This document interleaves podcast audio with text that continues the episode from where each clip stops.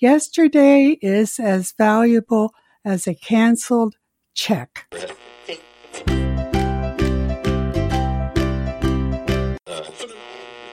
All callings are great, if greatly pursued. You need those quiet times. You need to look deep within and listen very carefully to what the Spirit is saying to you.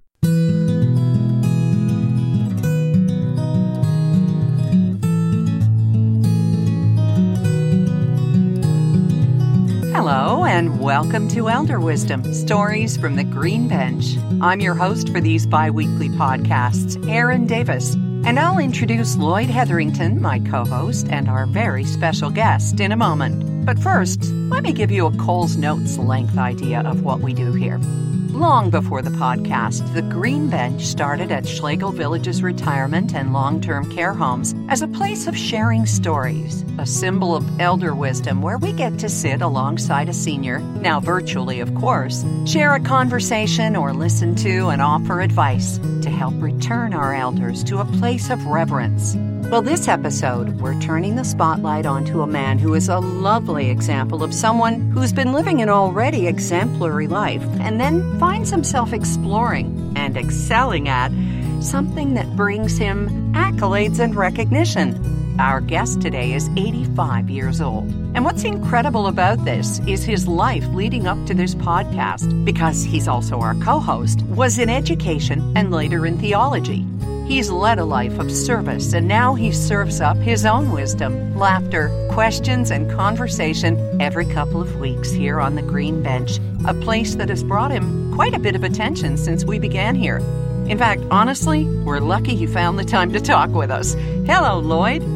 Hi, Erin. It's a treat to be with you, the veteran of the podcast. I'm the rookie and I'm learning, and I can't find a better tutor than yourself to help me along the way. So let's chat about life and in general and some of the expectations and some of the hopes. I'd love to do that. Now, for people who haven't been with us since the beginning, you can always go back to the earlier episodes of Elder Wisdom, Stories from the Green Bench.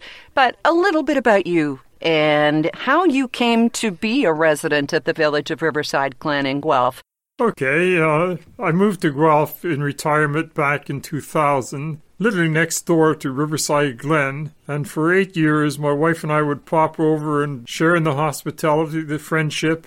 And they very wisely invited us to be part of it. It was just good marketing on their part. so uh, I, fe- I fell in love with the place and determined that uh, eventually that's where I wanted to be. When my wife passed away, I went through a terrible time of depression, managed to have medications given to me that slowed me down and made me dopey. And mm. as a result, I fell a few times and in one of those falls, I damaged my back quite badly so that I wa- had to walk with a walker. So the doctor decided in his wisdom that I could no longer drive, I could no longer live alone. And so that's when my plans to move into Riverside Glen were fulfilled. And Erin, it has been a transformation for me. Since I've arrived here, I'm off the medications and I find fulfillment. I find tremendous opportunities here. I'm chair of the residence council. I run the store one morning a week. I'm uh, involved in every activity. Whenever there's an announcement for something, I'm there and I'm I'm part of it. I assist the chaplain and do four worship services per month, so that uh, I found tremendous fulfillment. And my life has just blossomed here in this environment. How many years were you and Margaret together? We were married for 61 years, but we knew each other for five years before then.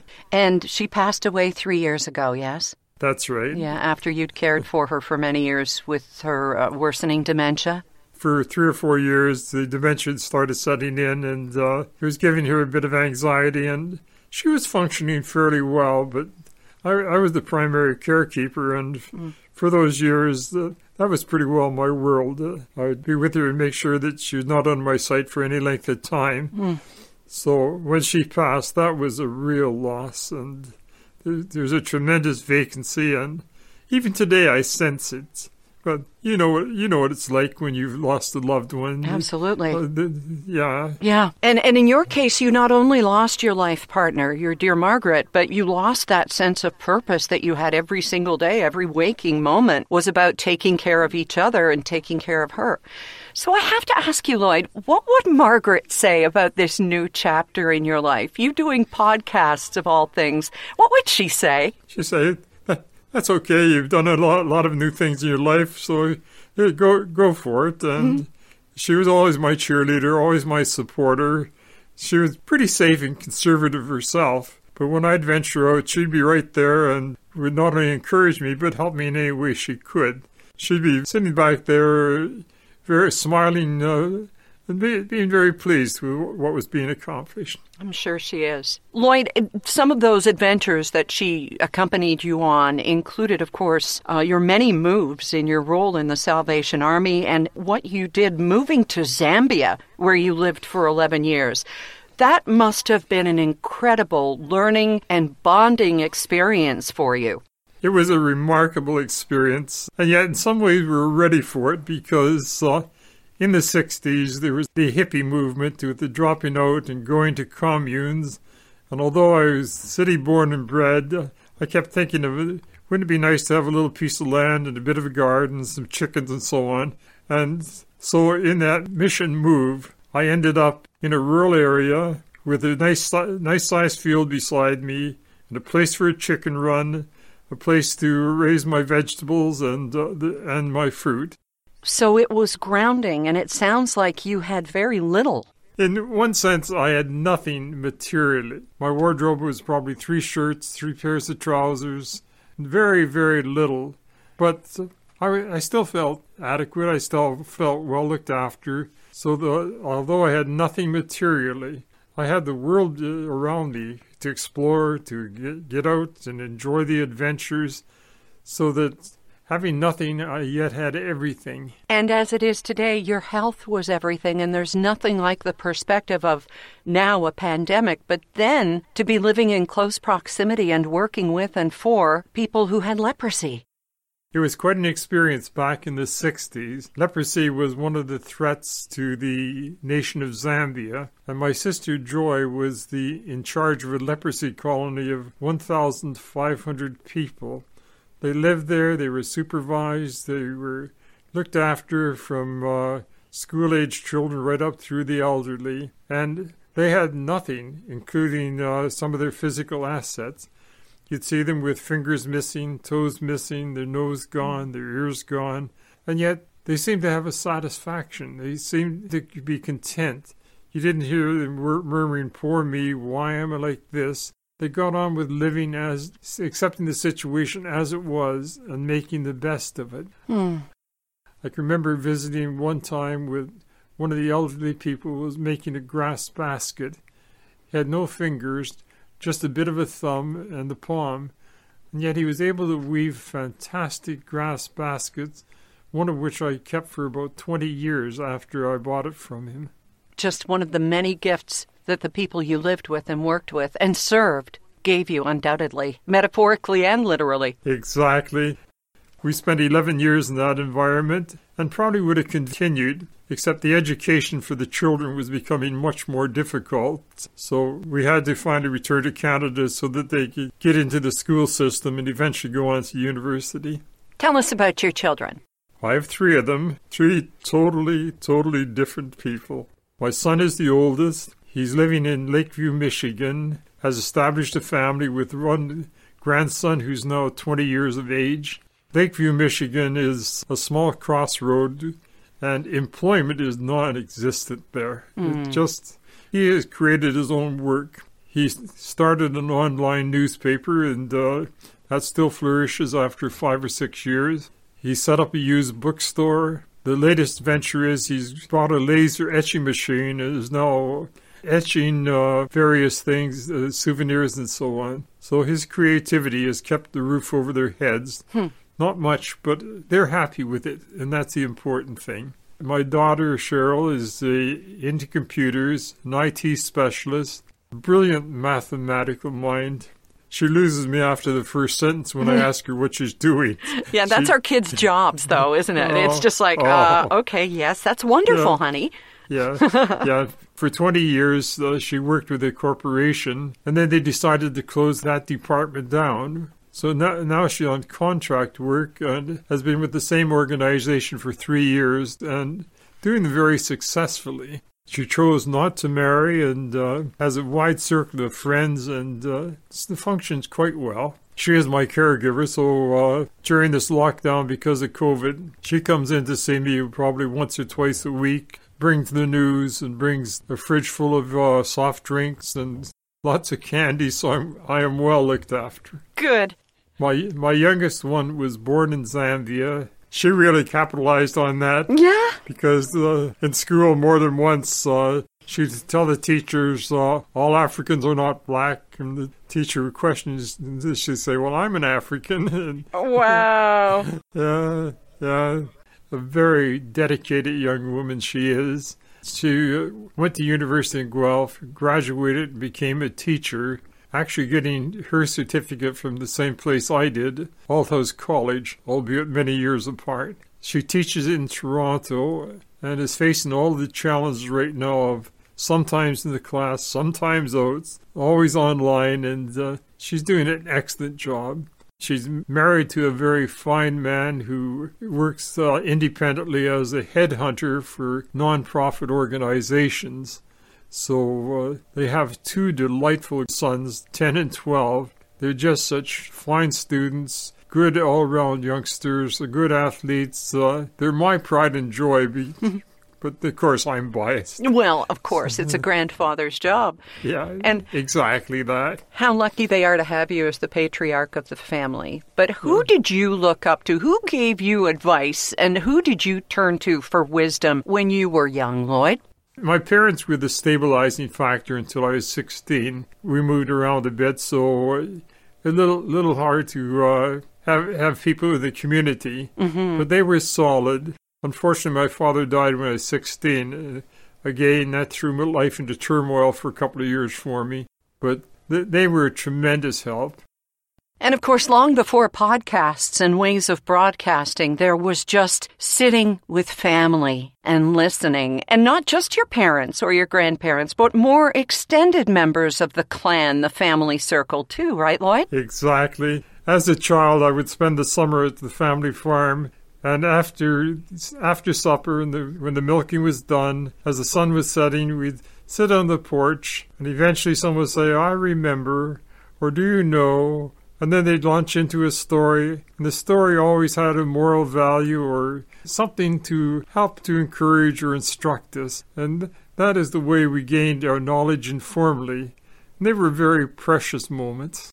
That is the human nature of storytelling. What broadcasting began as people sitting around the fire or whatever it was that we were doing, just sharing wisdom and stories and history and warnings and morals. Exactly. And that would lead to a very stimulating conversation, and they would be able to share their wisdom and knowledge in a very caring way. I found that very helpful. I'm going to have to stop the phone. Sure, sure. We'll wait.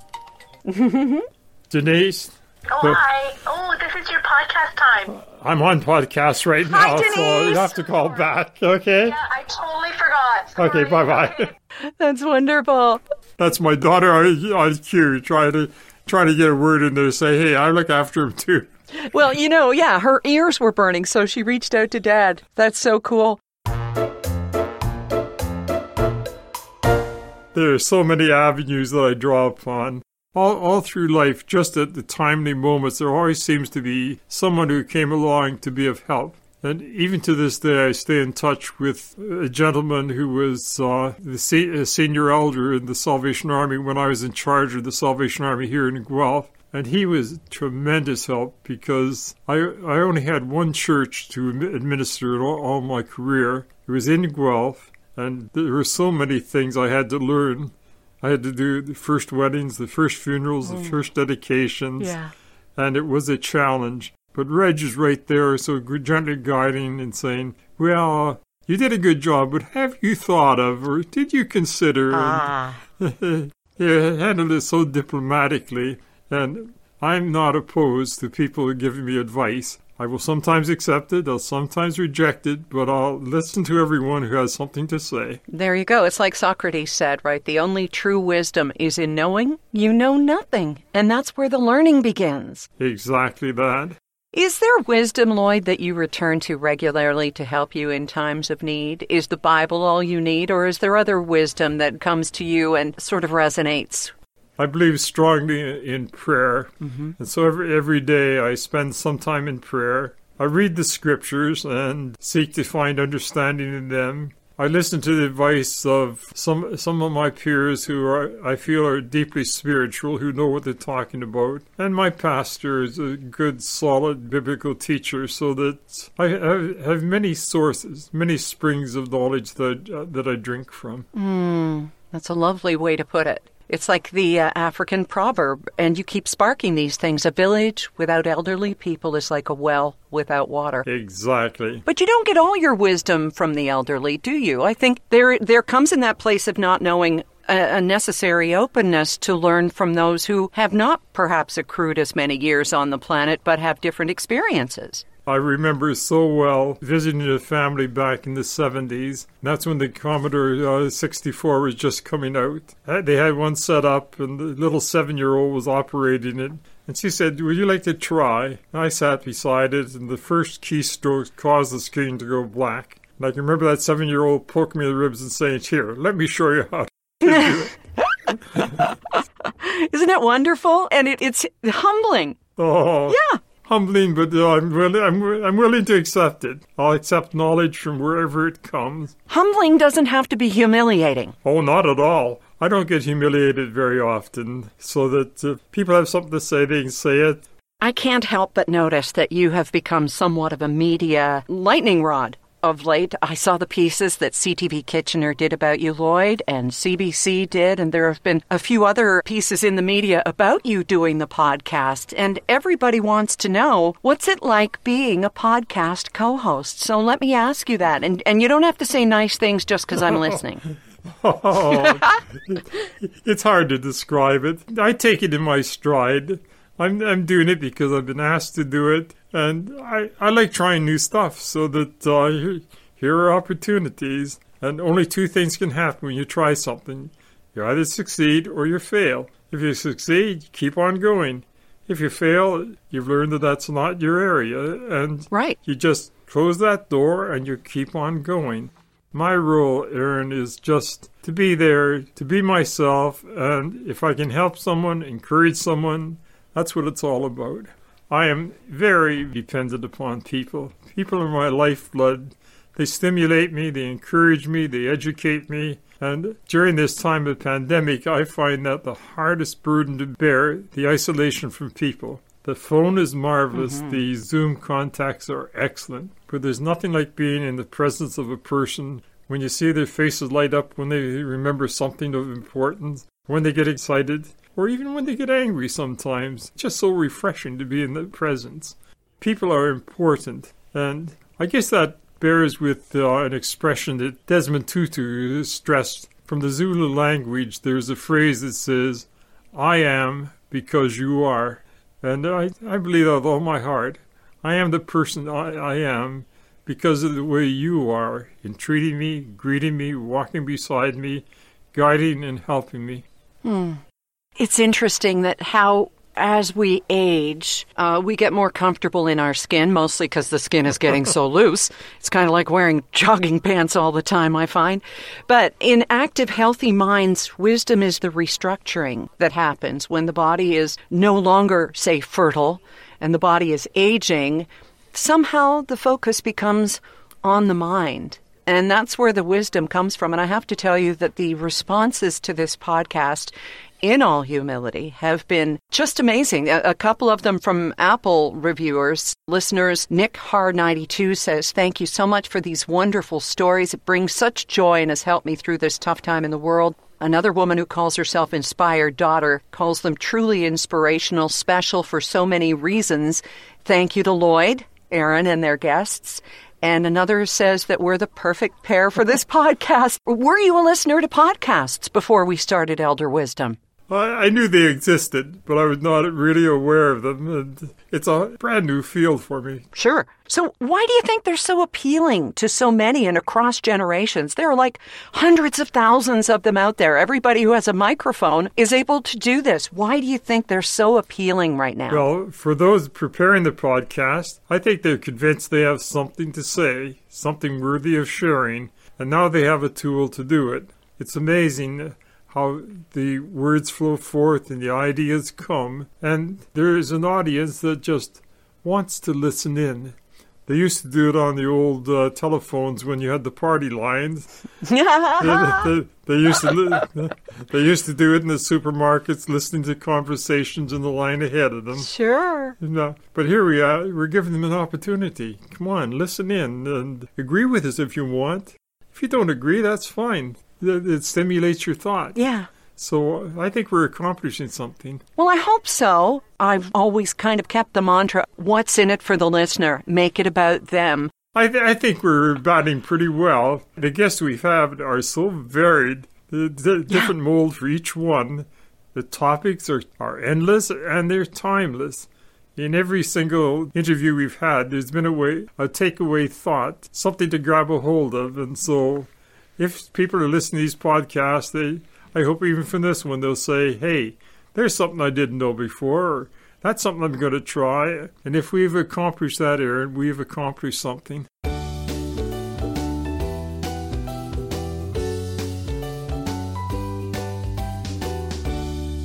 Henry Ford said that anyone who stops learning is old, whether they're 20 or 80, and anyone who keeps learning stays young. And that goes not only for people, but for organizations as well. Those are organizations that last, are the ones that develop and change with the times. Yeah, and times can change, but things like values and integrity don't have to. Like you got those from your parents, and you said that their optimism helped you keep a positive outlook even in difficult times. And look at all these years later, here you are 85, going through life in the 21st century and these years in particular, and you're holding on to those values and spreading them, sharing them through the podcast. Absolutely right. Some things must never ever change honesty, integrity, diligence, hard work. Those values never change. How, they, how they're clothed and how they're shaped in the 21st century may differ, but behind it all, there has to be substance. There has to be a solid life well lived. Would that be your one lesson or piece of advice for younger generations to know? Or if you were going to sit down with your grandchildren and say, okay, listen to me, this is what I want you to remember, what would it be, Lloyd? Oh, there's so many things I, I could tell them. Yeah. Uh, during this time of the isolation, I wrote a book for myself called My Blessed Book, and I've listed a large number of words of advice that I'd share. But for the children, remember who you are Remember your roots, remember your family, remember your church.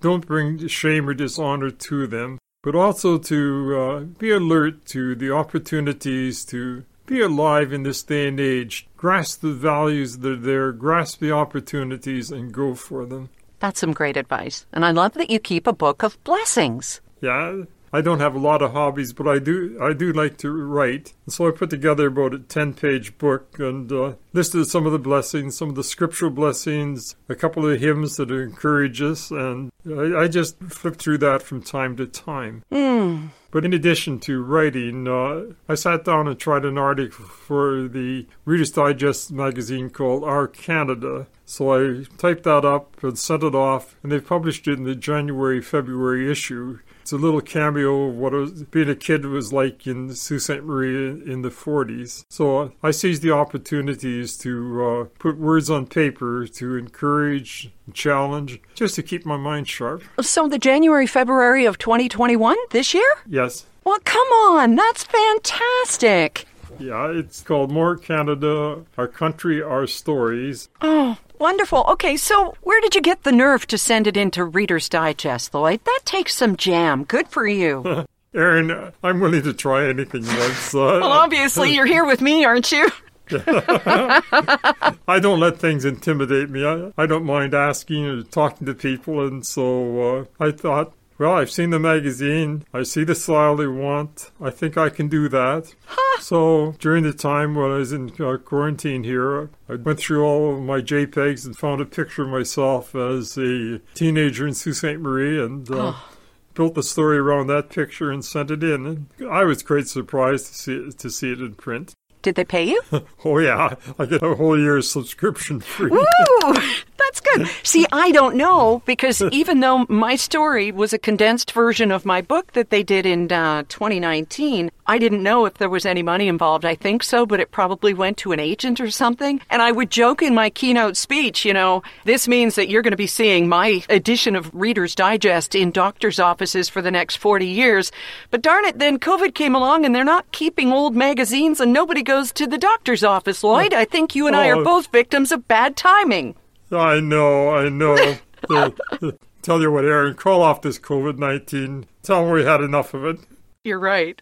But talk about a third act. This is amazing. Right. I'm waiting now for them to throw the vegetables and the fruit. Hope, hopefully, some of them will be fresh. Only if they're grown in your garden. exactly. Those are the only veggies we'll toss. I promise you that. Wow. I live in a very dependent world. I'm dependent on others, and because of that, I blossom.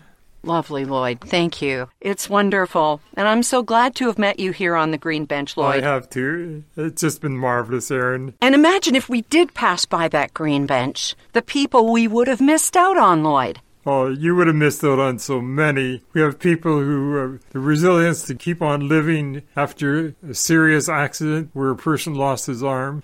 The perseverance of overcoming the Parkinson's and facing life with courage and conviction, even when you want to scream at the world. You get up, get dressed, and get going. You would have missed hearing about education, where it's not just the facts you teach, it's the way you relate to the people. There are just so many gems of wisdom that you can pick up just by being alert to those around you. Have an open mind, and it's amazing what truths you'll gain. And the gems keep coming forth. Yes, sir. Thank you for these moments together. Oh, my pleasure. And I'm so sorry that we have to announce here that we're replacing you as co host. No, I'm just kidding. right. I'm taking over hosting, am I? yeah. You've been picked up by another podcast. They're saying, ditch the girl. You're going to do it on your own, Lloyd. Oh. She's weighing you down. I'm holding you back. Oh, not at all. Not at all. No. On we go together. Thank you, Lloyd. Can't wait to talk to you the next time on the green bench. Hardly wait, Erin. Thank you so Okay. much. Bye. On our next chat, David Beam will share his philosophy of just going for it. Plus, we unearth a song he recorded way back when. It's a special treat, and so is he, so don't miss it. Just subscribe for additional episodes every two weeks, and you'll be notified as soon as they're up. Share your thoughts and opinions on social media. Use the hashtag ElderWisdom and help others find us on this green bench. Please, if you could, just take a moment to rate and review the Elder Wisdom podcast. And if you find it easier, go to elderwisdom.ca and you'll find the link. Also, be sure and take the Elder Wisdom Pledge while you're there. I did. I'm Erin Davis. Thank you for sharing in these life stories. And Lloyd and I will talk to you again soon because your seat on the green bench is ready and waiting. Elder Wisdom Stories from the Green Bench is brought to you by Schlegel Villages, a complete continuum of care, offering independent living to long term care, celebrating and honoring the wisdom of the elder. To learn more about us, please go to our website, schlegelvillages.com.